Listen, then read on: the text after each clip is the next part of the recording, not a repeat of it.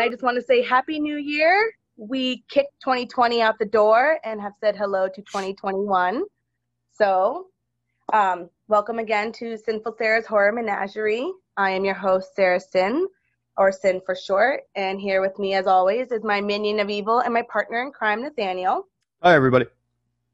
And again, on our show, we talk horror movies, and not just what we like about them, what we don't like about them, or just analyze them.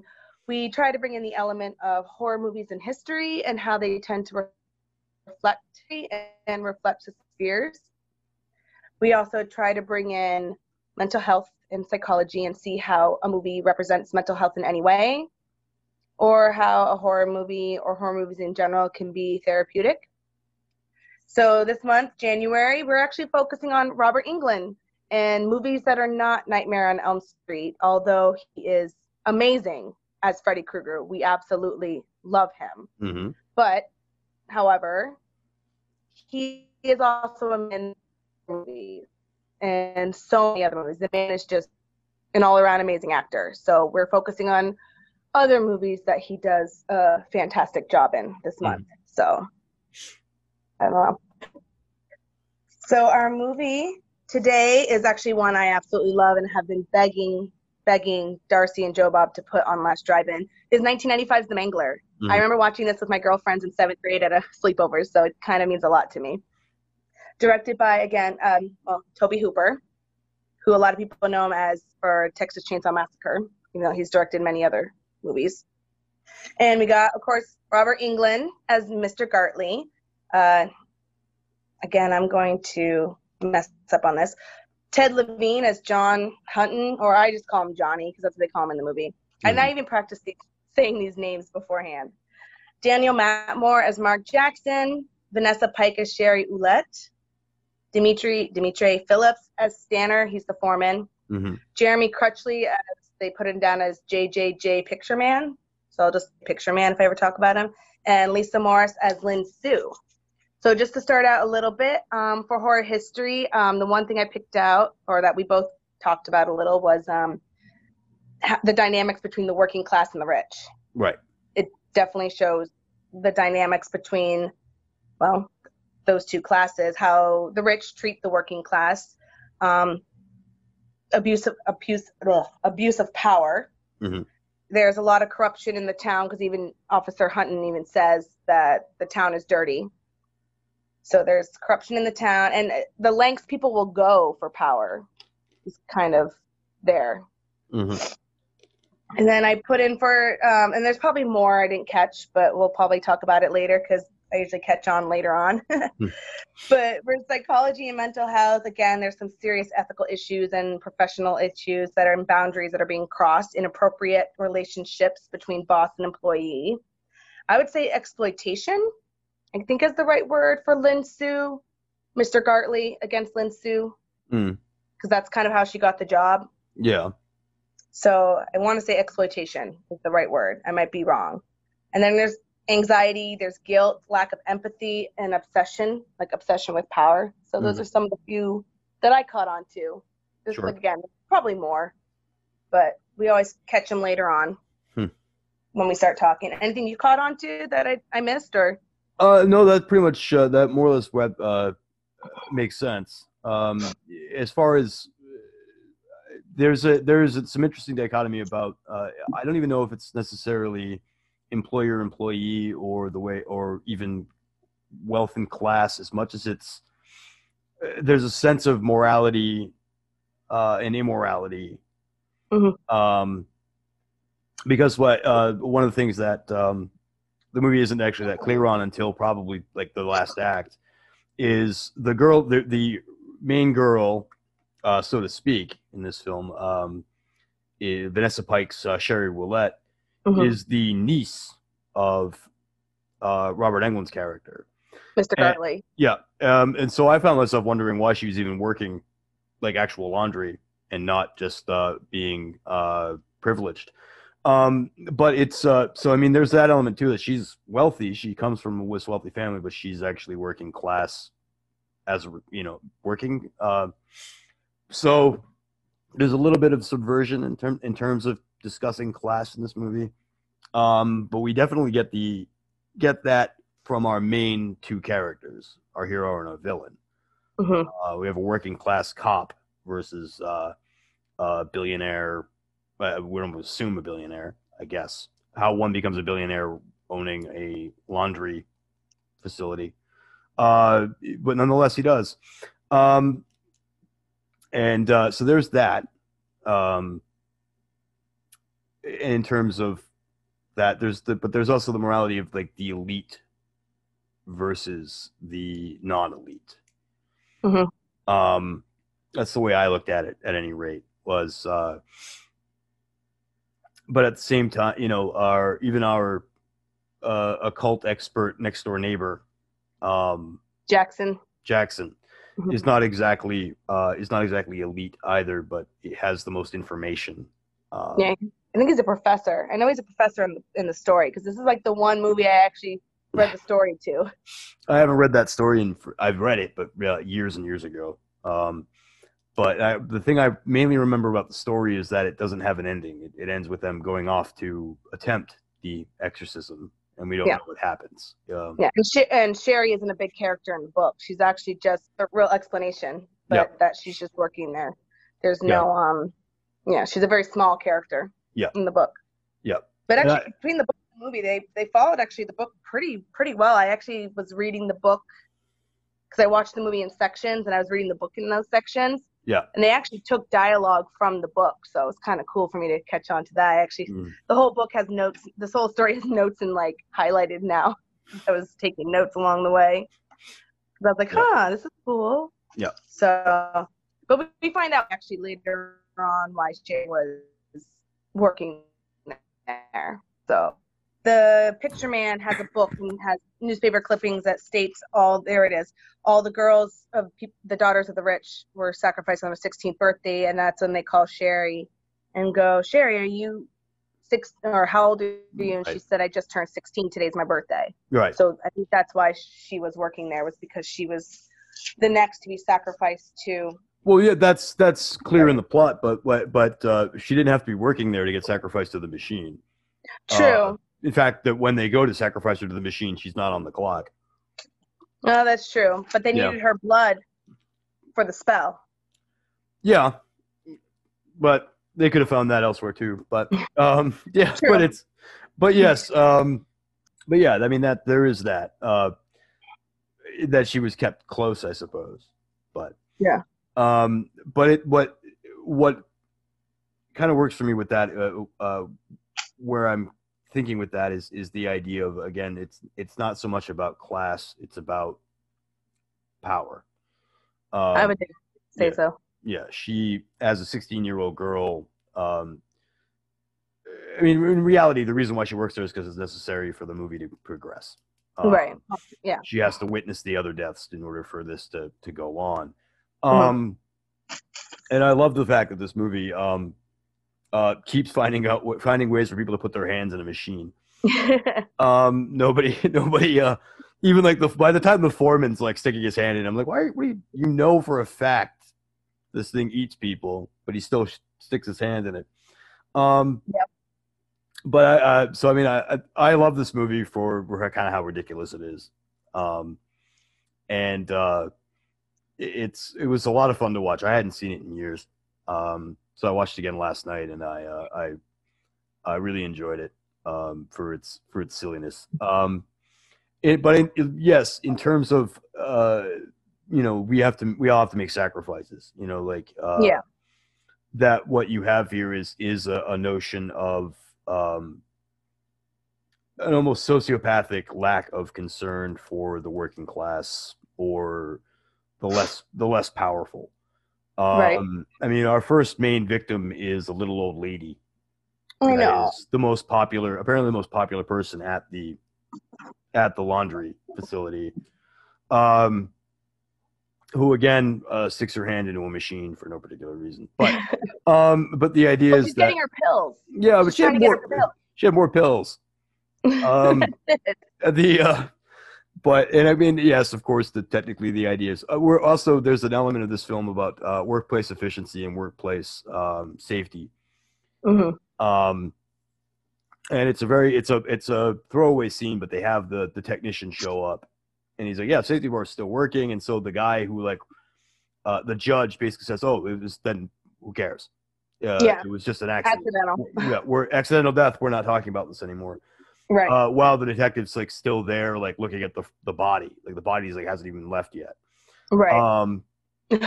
And it's like, but yeah, so there's this idea of the corners that get cut in the name of progress and in the name of finance, in a way that has a wealthy man who doesn't care what happens to his employees. No, he really doesn't. When Miss Frawley dies, he, of course, I mean, my notes are all over the place. Mm. He even says something like, get back to work. Yeah. Like, as she's pulled through the machine, he's like, ah, get back to work, ladies, like smacking his crutches around. And I'm just like, there's a lady literally being pulled through your machine. Yeah. And you're mad because the girl stopped working to try to pull her out. Right. Yes. Which is another thing I noticed. I told you was the first thing I noticed was actually that the employees are women. Yes. It's women. And the only handful of men are either the man in charge, which is Gartley, or the foreman, his second in command, or like 2 or 3 maintenance workers. But the rest of them are women. Yes. So I kind of noticed that. I was like, that's very not unusual for a for that type of factory or that type of location. No, but still. Yeah, but it is. There is a domestic issue there of women working in laundry. And he Hooper, I think, specifically chooses costuming that highlights kind of a part Rosie the Riveter, but also part like housewife. Like there's the kind of blue denim over with a very, very simple like smocks and what's the word I'm thinking of? Aprons. Yes. Meant to make them look very domestic. Yes. We have again, our first victim is a little lady who looks very grandmotherly. She acts very grandmotherly. There's this notion of generations of women working in this environment. And the men don't get their hands dirty. The men are also dressed. The foreman is even dressed in a very not quite professional way, but in a way that is very reminiscent of almost like 1950s dad, like coming home from work. He's got the vest on over a button-up shirt, and it behaves in very much that type of fashion. We don't actually see him do any work. He just yells at people. Pretty much.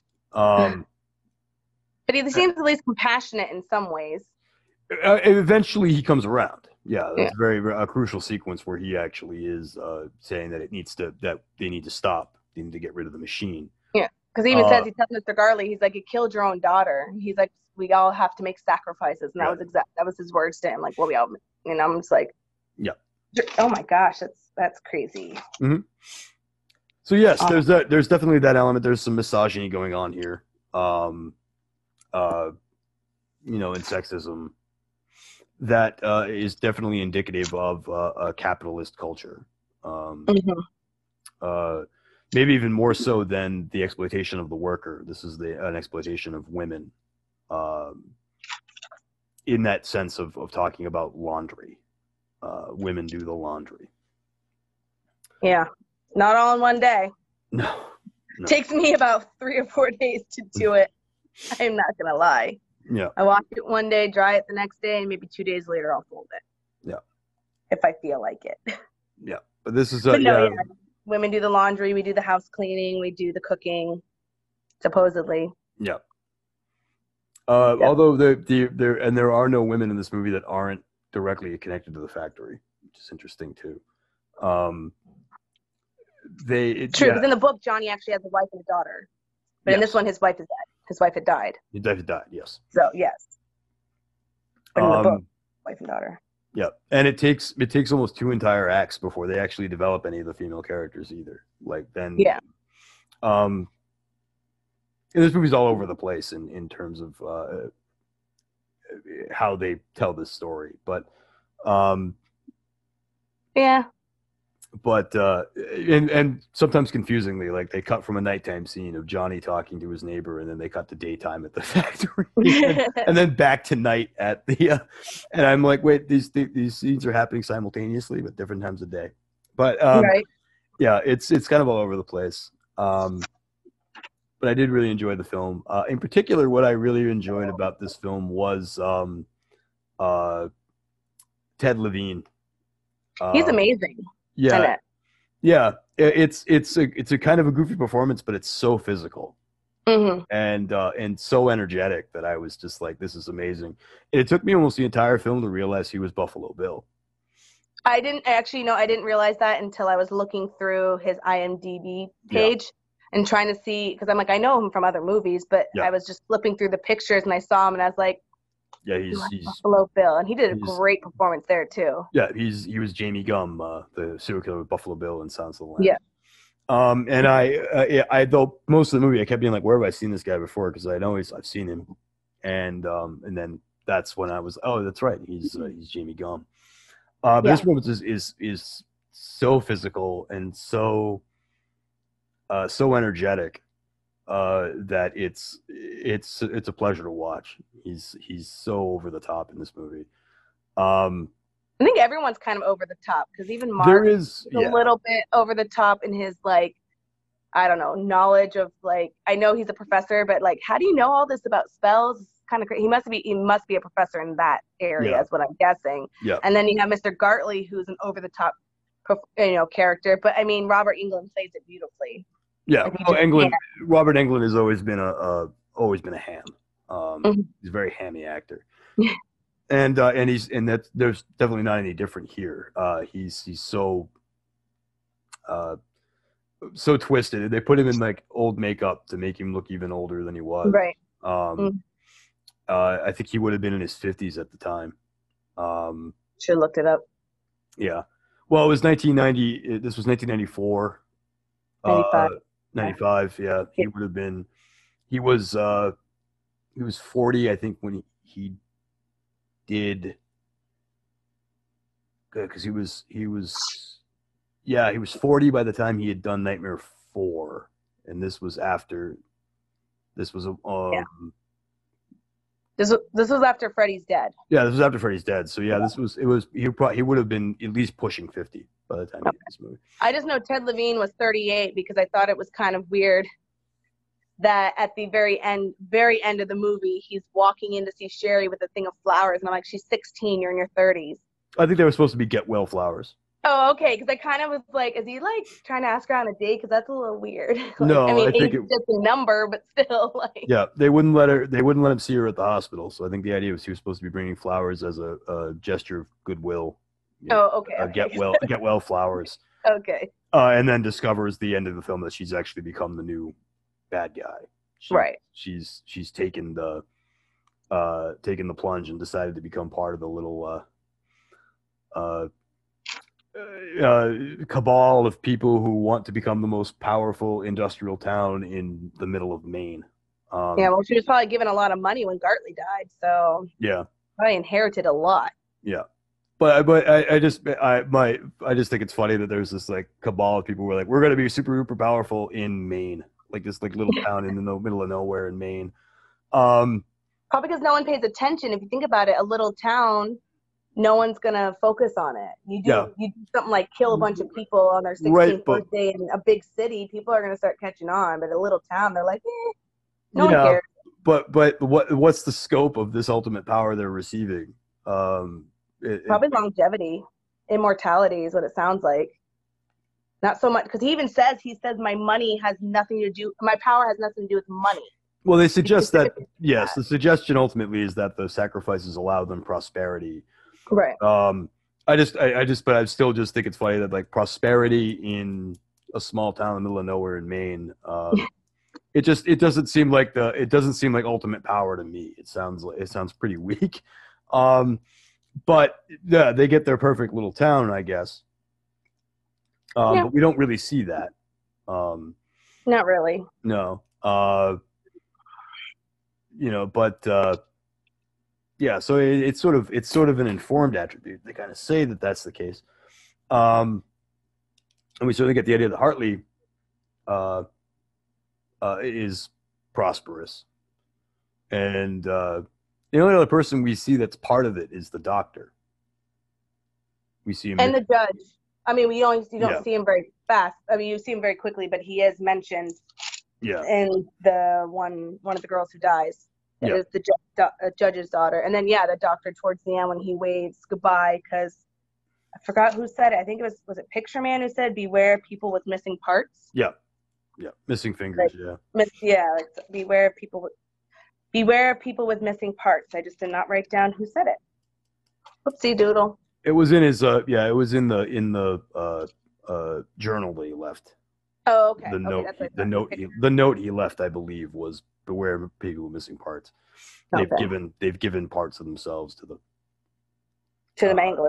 To the mangler or some other object, I suppose. But so we see a couple of people that are part of this cabal, but we don't really see the outright effects of that cabal. Why it's such an ideal town. I'm trying to think, why would it be in a small town? Because I definitely would not try to have power here in Vermont. I love Vermont, but definitely not a place I would want power. Yeah. I mean, like I said, I think that the idea is supposed to be that they have their quiet little nice town where everything is fine. But like the movie doesn't really show us that.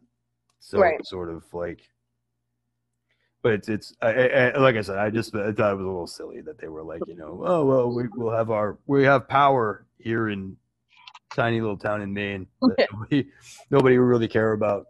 Kind of like being the best, the only guy in an ass-kicking contest with two legs, but big fish in a small town or a small pond. That's what my mom always said, big fish in a small pond. Mm-hmm. Maybe to them, that's what they like. Maybe that's what they want. Yeah. Mm-hmm. Well, I mean, speaking of Mr. Gartley, I thought Robert Englund did a fantastic job.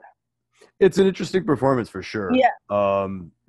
He's very much a snarling, evil man. Creepy old man. Yeah. And they don't even, they just go straight out and have him be twisted physically as well. Yeah. There's no subtlety here of who the bad guy is. No, it's this guy. He gets a great death scene too. Oh my gosh, that death scene! That's the other thing I loved about this movie is there's not really any CGI till the end for the mangler machine actually walking and moving, but the rest of it's all practical effects. I remember watching it as a kid, and when Miss Rowley's arm first goes through, I'm like, that is so cool! Like it looks so real. Like her bone snaps, and then she's. And then they show, like, the heap. And then they actually show Lin Sue all messed up at the end, and she's just, like, a ball of gross. Yeah. And then Gartley gets literally folded in half and, like, snapped and broken. And, like, I thought the practical effects are pretty good. That's the one thing I like about older movies is practical effects so much better than CGI. I will always say that. I'm not a fan of CGI. It depends on what they're trying to get accomplished. But a little bit here and there is fine. Yeah. But, yeah, I think that – I can't remember who said it, but someone had said that you can't doing all practical effects. It doesn't really work. If you do all CGI, it doesn't really work. You kind of need a little bit of both. Yeah, and this film does have some pretty good gore effects, definitely. That's why I liked it. Yeah, I remember as a teenager, I was at my friend's house, and that's why we wanted to watch it was because it was gory. Mm-hmm. Watching it now, I'm like, well, it's not that gory, but at the time, as a 13-year-old. Girl, we were all like, "Ooh." It's definitely a gory movie. It's just comparatively to other films, it's not in the top 10 of gore films, but it's a pretty gory film. If any movie that sees people really getting like folded in half is a pretty gory film. There's a lot of blood in this, but like I said, like four or five different people have to find a reason to stick their hand in it. So they can get crushed. Yeah. The foreman gets his arm chopped off. Yeah, yep. There's that too. He gets his arm chopped off. But in the movie, he dies. In the book, he just gets his arm chopped off the same exact way, right at the last second. Mm. But survives. Yeah. But in the movie, they were like, he gets his arm chopped off, and then I think it's Sherry who says like he didn't make it. Yeah, he's dead. Yeah, they say he's dead later. Like now Foreman's dead. Like some like because she's very. I wasn't a big fan of Sherry's character. I gotta say, I'm sorry. Like she was just very anxious and nervous, and I'm a very anxious, nervous person. But like she was like, yeah, very over the top and very like it was sometimes a little hard to watch. Like I felt bad for her because there's a scene towards the beginning when Mrs. Frowley dies where she has that. It's not survivor's guilt. It's a guilt, but she's like, she's like, it's my fault. It's my fault. I wasn't fast enough. I wasn't strong enough. I couldn't pull her out. It's my fault. Yeah. I'm the one who let her go through. And they're like, no, it's not your fault. But she's like, no, it was. I tried to save her and I couldn't. And I did feel really bad for her, but I almost feel like I'm wondering, was she anxious before then? Or was she like, after that, it just kind of sent her over the hill? Like, yeah, she goes from sort of sympathetic to hysteric. Yeah. That like she comes apart at the drop of the hat. I loved when they were being chased by the Mangler itself, which I didn't really need. I didn't need the machine to start wandering around like a monster.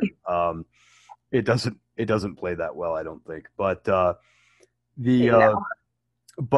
when she just starts like running back up the stairs towards the Mangler, she's like, it just wants me, and he has to keep grabbing her and pulling her back, and they do it like 3 times. And I feel like by the third time, I'm like, just let her go. Yeah, I know. Just let her do it. Just that, like, geez. You know, there's a particularly lack of self-awareness here going on with this young woman. That I understand she's young, but still, just very, she's a little, I don't know. And there's that whole thing to talk to her, and she's just like, it looks like she's like almost like shaking the whole time. They're trying to talk to her about what happened because they're trying to ask her if she's a virgin. And I think it's Mark who just bluntly is like, are you a virgin? Virgin, yeah. And her response to that is disproportionately upset. She just starts like shrieking, "Get out!" like at them. And it's sort of like, well, you would think she would be more confused by the question than enraged, but well, in the book, she's actually saying, she says that she's waiting for marriage. She never says outright that she is. Right. She just goes, she's like, oh, I'm waiting for marriage. Mm-hmm. And they're like, yeah, got it. And that's how it.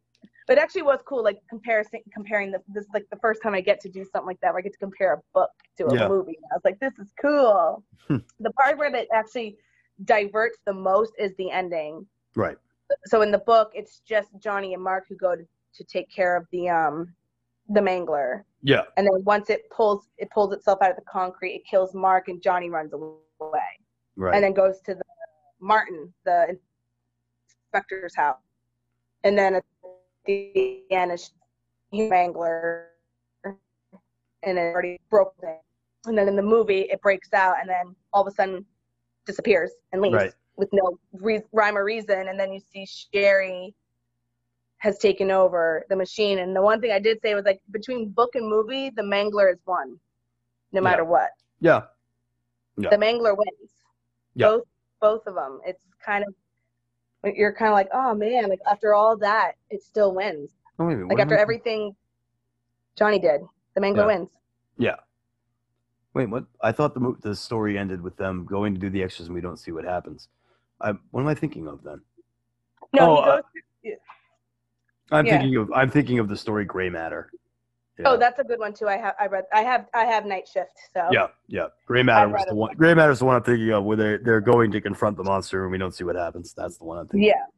I think they did a good job on Creepshow for Gray Matter, by the way. Yeah, they did. Throwing it out there, I thought they did a really good job. Yeah. It was fun to watch. Yeah.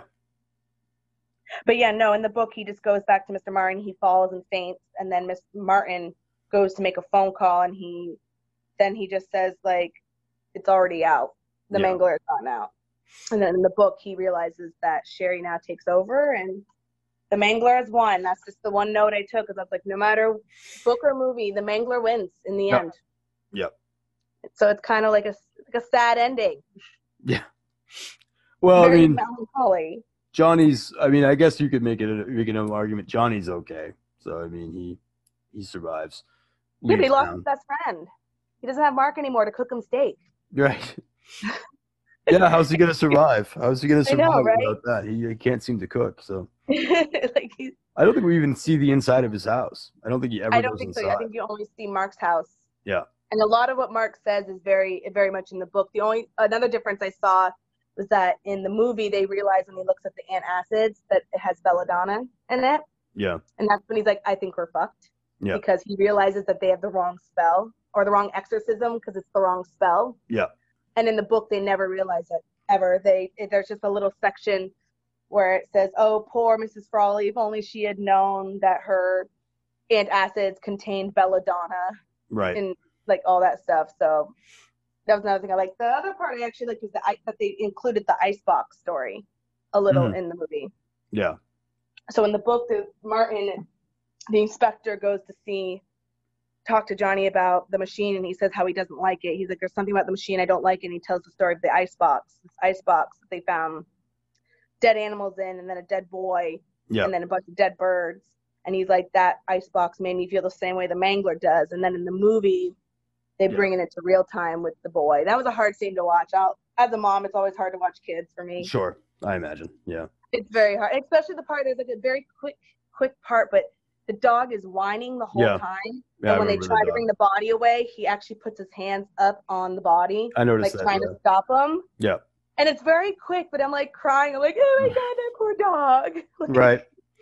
Yeah, I think people always end up feeling more sympathy for the animals than they do the human beings. Yeah. Films. Yeah. Well, I mean, except for kids. I mean, I just can't. I don't know. It's hard with kids. I'll watch any horror movie. I really will. But sometimes the kids and animals, it's a little harder for me. Yeah, kill all the teenagers you want, but don't touch the dog. Right. Yeah, definitely don't touch the dog. Yeah. But that was a scene that was a little bit. I did like that they pulled it in instead of making it a story. They just added it very quickly. Yeah. And then they talk about the transference of evil, because that was the first thing I was trying to figure out. I'm like, is it possessed by a demon? Is it the embodiment of evil, or was it like inhabited by a spirit? Like, I didn't, for a while they don't really know because he's trying to figure it out. Mark's trying to figure it out. So the whole time you're kind of like, well, what is it? What is it? And then I think I thought it was just the embodiment of evil until he figures out the demon. Maybe, yeah. I mean, I just assumed it was a demon of a particular demon. They just never figured out which one.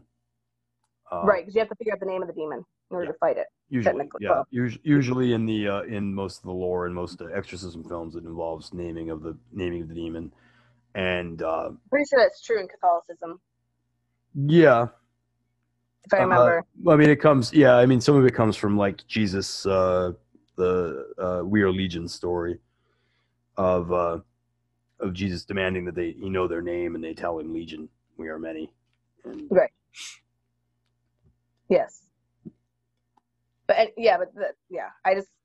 mean, we figure out it's a demon or the beast anyways, because Gartley at one point shows Lin Su his actual deal with the devil. Yeah. Like this thing he signs, and then his blood, and then. Right. Because I'm wondering, I'm like, is he trying to have her be the next one? Because she lost her finger in the machine, and then he explains to her now, because she's like, I feel weird, something's wrong, and he's like, oh, and then he explains to her how like part of him's in the machine, and a little bit it's in him, and that now she's, and then he shows her the deal with the devil, pretty much. Yeah. So I was wondering, I'm like, is he trying to get her, because eventually he is going to die, so I'm wondering, like, is he trying to like get her to be the next person to take over? I think so.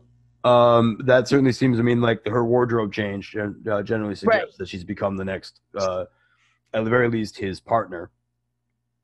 So, I mean, probably, I mean, that seemed to be the idea that he had picked her specifically for her ambition.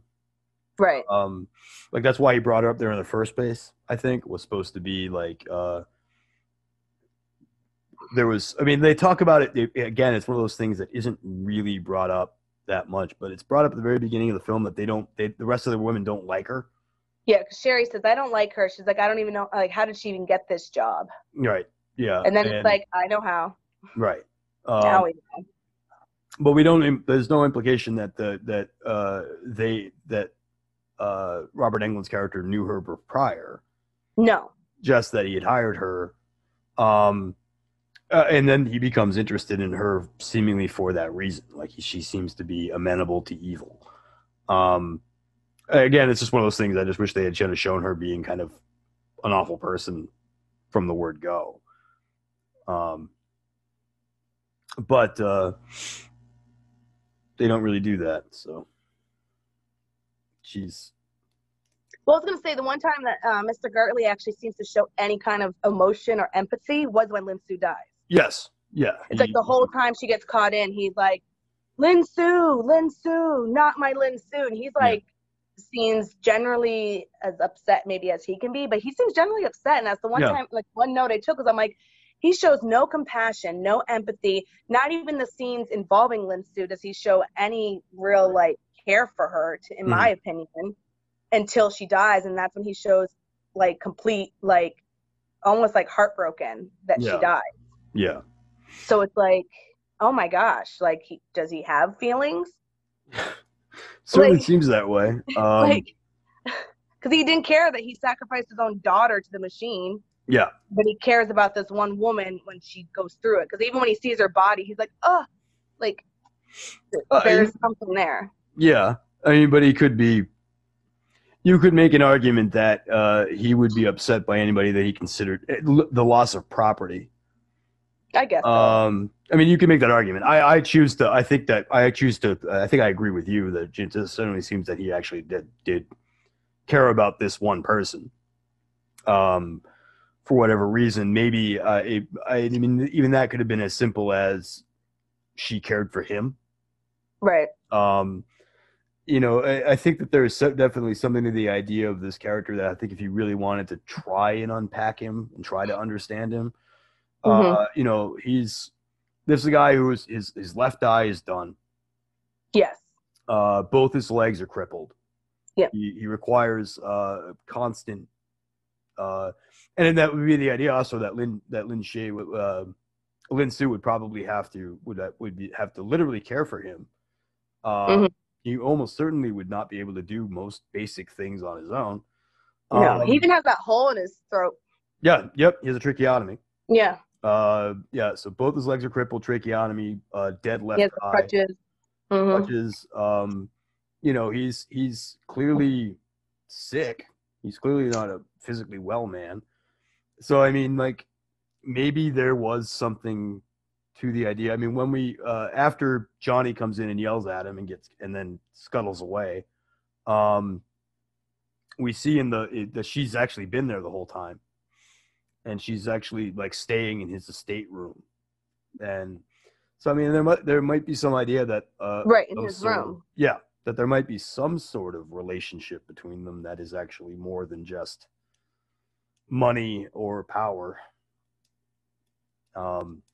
Again, it's not something that they spell out. They just show that he is upset when she gets the mangler treatment. She gets mangled. Mangled. Yeah. Mangler. Yeah. People get pulled in half, and there we go. You know, people getting folded in half, and all this mangled. Do they explain why it's called the Mangler? I always wonder that because, like, in both the book and the movie. Mark says, I know what that machine is. I worked at one during my undergraduate at Berkeley. And he's like, we nicknamed it the Mangler. And I'm like, but they never really explained why. I mean, we know why it's the Mangler now. It mangles people. But why initially is it called the Mangler? I think it's supposed to just to be a dangerous device. Okay. Even though there's supposed to be safety equipment involved in these types of equipment, I've worked very few industrial type jobs, but the ones I've been involved in, there's always the one machine that always has a nickname, and that's usually it's the one that if you don't do what you're supposed to be doing, it can hurt you. But so I mean, it's not. I mean, clearly in this case, it's a shorthand that the character had come up with. Right. Robert Englund certainly doesn't call it the Mangler. No one really calls it. They call it the, I don't know what they call it. It has the actual name. But the one thing I did notice, was that they tend to show, a lot of times when they show The Mangler, they're showing how big it is and how massive, how many gears are in it, how much pieces are to it. Right. But when they focus to the very front of it, the bar looks like a mouth. Mm-hmm. Times. And when it opens, it almost opens like a mouth. Yeah. Like when it first, Miss Frawley tries to touch it, it opens very slowly and then closes. Mm-hmm. And then when she actually goes through the machine, the safety bar, like the belt bounces up and down, mm-hmm. almost like it's licking its lips. Right. Yeah. Hooper. Some of the things I just noticed, like it's mm-hmm. A lot of long shots show how massive this machine is. Look how big it is. Look how many parts there is. Yeah. And then on the front it says like Hadley and Watson, and then the number 6. We talked about. I'm trying to think what else I wanted to talk about. I just love this movie. Yeah. It's just a part of it. It's like it's memories for me. Mm-hmm. You know, it's such a memory. You're right. Of being a teenager, and I think it was one of those movies that was like it was one of those ones that was like you have to watch. I remember, man, was another one you had to watch. There was an Dead Alive. Yeah. Those were the 3 mm-hmm. that I remember. We're all like, it's the goriest movies. You got to see them. Let's have a sleepover and watch them. Yeah. So we did. Mm. We would watch those movies. Well, Dead Alive is definitely one of it for me. But yeah. I know Stephen King has a lot of problems. Like he talks about a lot of his adaptations. Like I know he hates Shining. Right. But and I haven't read a lot of his books. I haven't read a lot of his books. I know I should. It was my mother's favorite author. Yeah. But I've only read Night Shift and It. So this was kind of fun for me to actually watch a movie where I knew the story. Sure. And I reread the story anyways. But I think for the most part, they did a pretty good job adapting it into a movie because it is a short story. It's only 20 pages long. Yeah. The only thing they really did was they added the backstory of why they're sacrificing to the Mangler, or like why the Mangler is killing people. Yeah. Sherry's a bigger part, and then they come to the ending because the ending really is like just the Mangler gets loose and then it ends. Right. But other than that, I mean, a lot of the dialogue is the same. A lot of the dialogue that Mark talks about is the same. Mm-hmm. So when he talks about all the spells and the Christian white magic and all the parts that need to be needed for a spell in order for this machine to do what it does. So I liked it. Yeah. And they did a good job.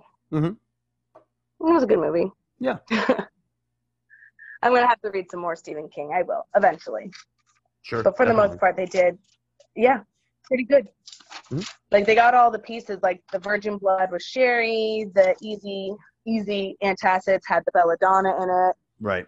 In the book they talk about like blood of a bat, horse hooves, which they come to the conclusion that Jell-O contains horse hooves, that somehow could have gotten in the machine, and it's an old building, a bat could have fallen in the machine and died. Right. So they got a little bit of that. Mm-hmm. But other than that, like a lot of it I liked was Johnny's character. I like the whole dynamic between him and that picture man. The whole time I'm watching Picture Man, I'm just like, what is up with this guy? Yeah, I don't like what still, I don't it's still a mystery until there's that little well, I liked the little scene between him and Johnny. They meet on the stairs and they're talking, and then all of a sudden the picture man's like, I feel like you don't like me anymore. Right. Johnny's like, no, it's my job I don't like anymore. And he kind of just, and then they talk and he says something about how he's dying. Picture Man's dying. He doesn't have much time left. Right. And then at one point he runs into him being wheeled out and he says, I have something for you. And then he dies. And it was kind of sad. Right. But I was still trying to figure him out. Yeah. The whole time I was watching him, I feel like he knew. I mean, obviously he knew something. We figured out later, but the whole time I'm watching him take these pictures and he's talking and he's saying some things. I'm just like, I feel like he knows more than he's letting on. Right. Like there was a lot more he knew.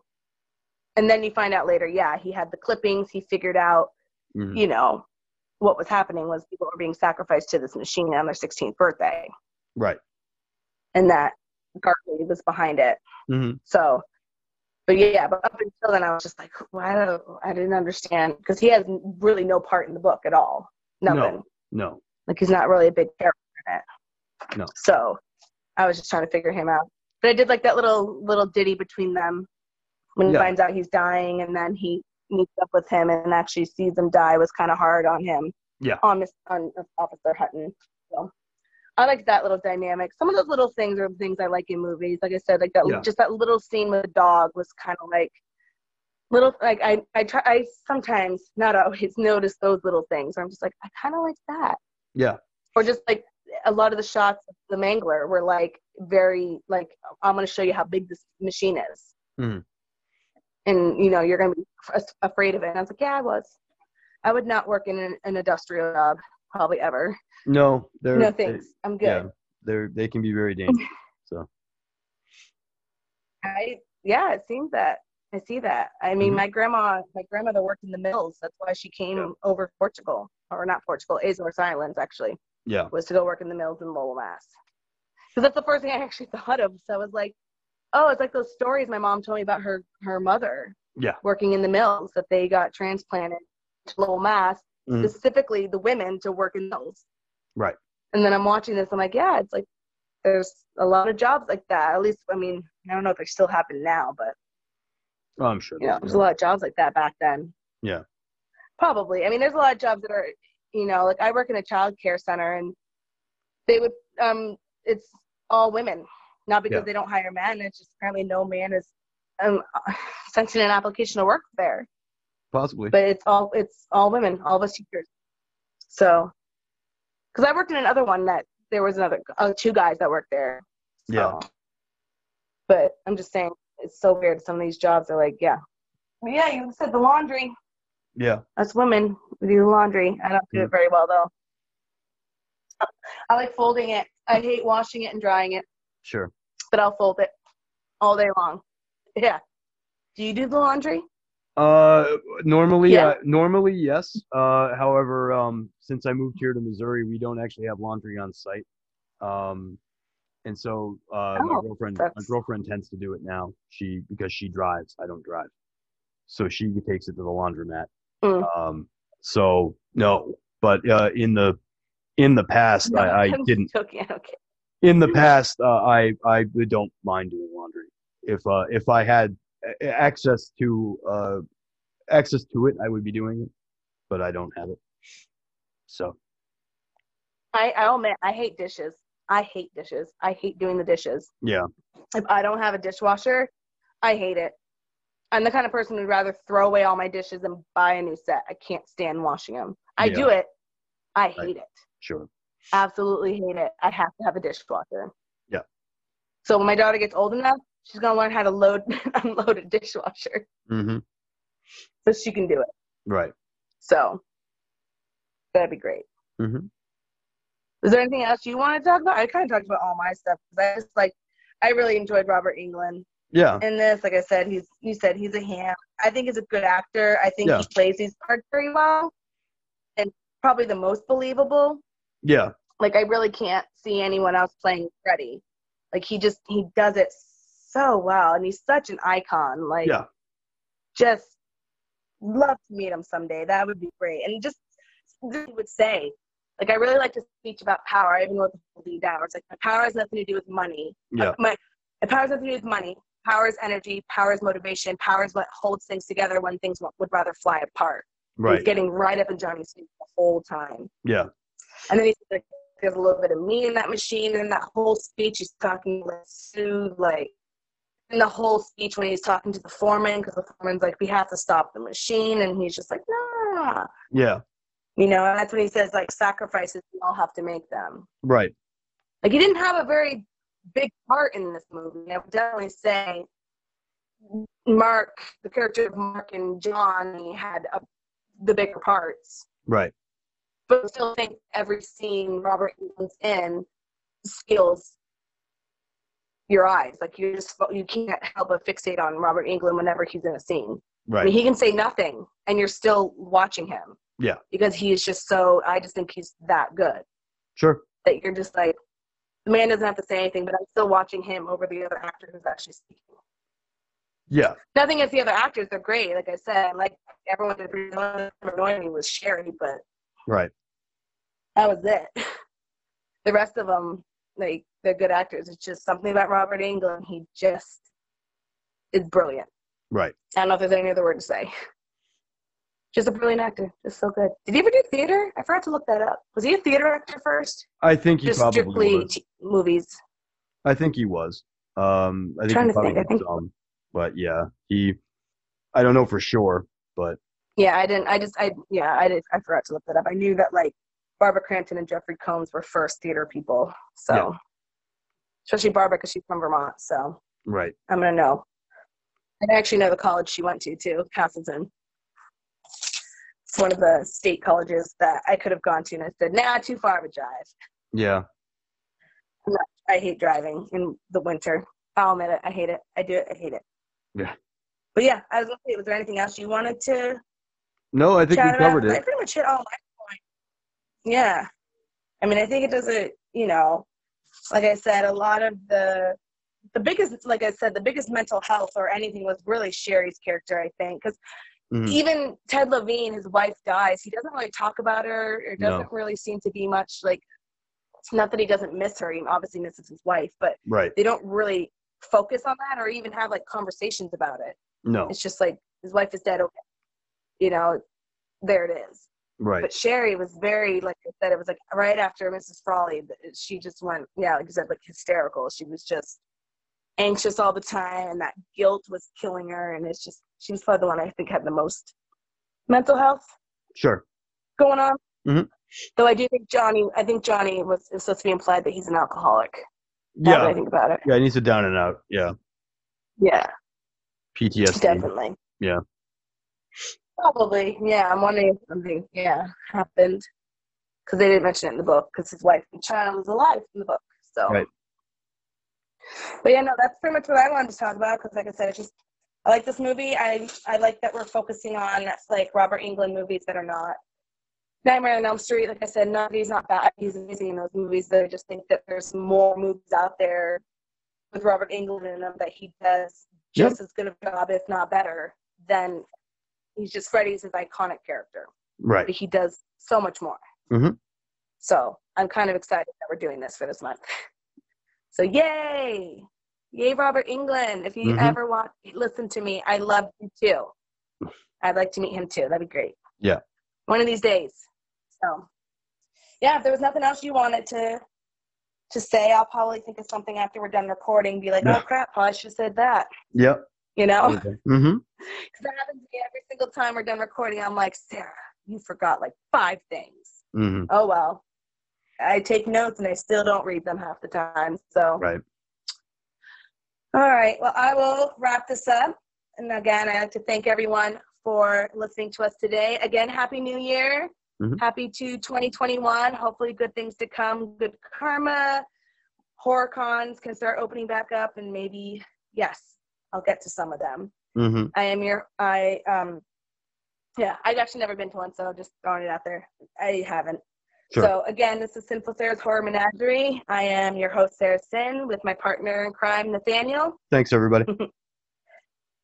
Hope you enjoyed the show. And, again, I'd like to remind everyone that there's a horror movie out there for everyone to enjoy. Thank you. Bye.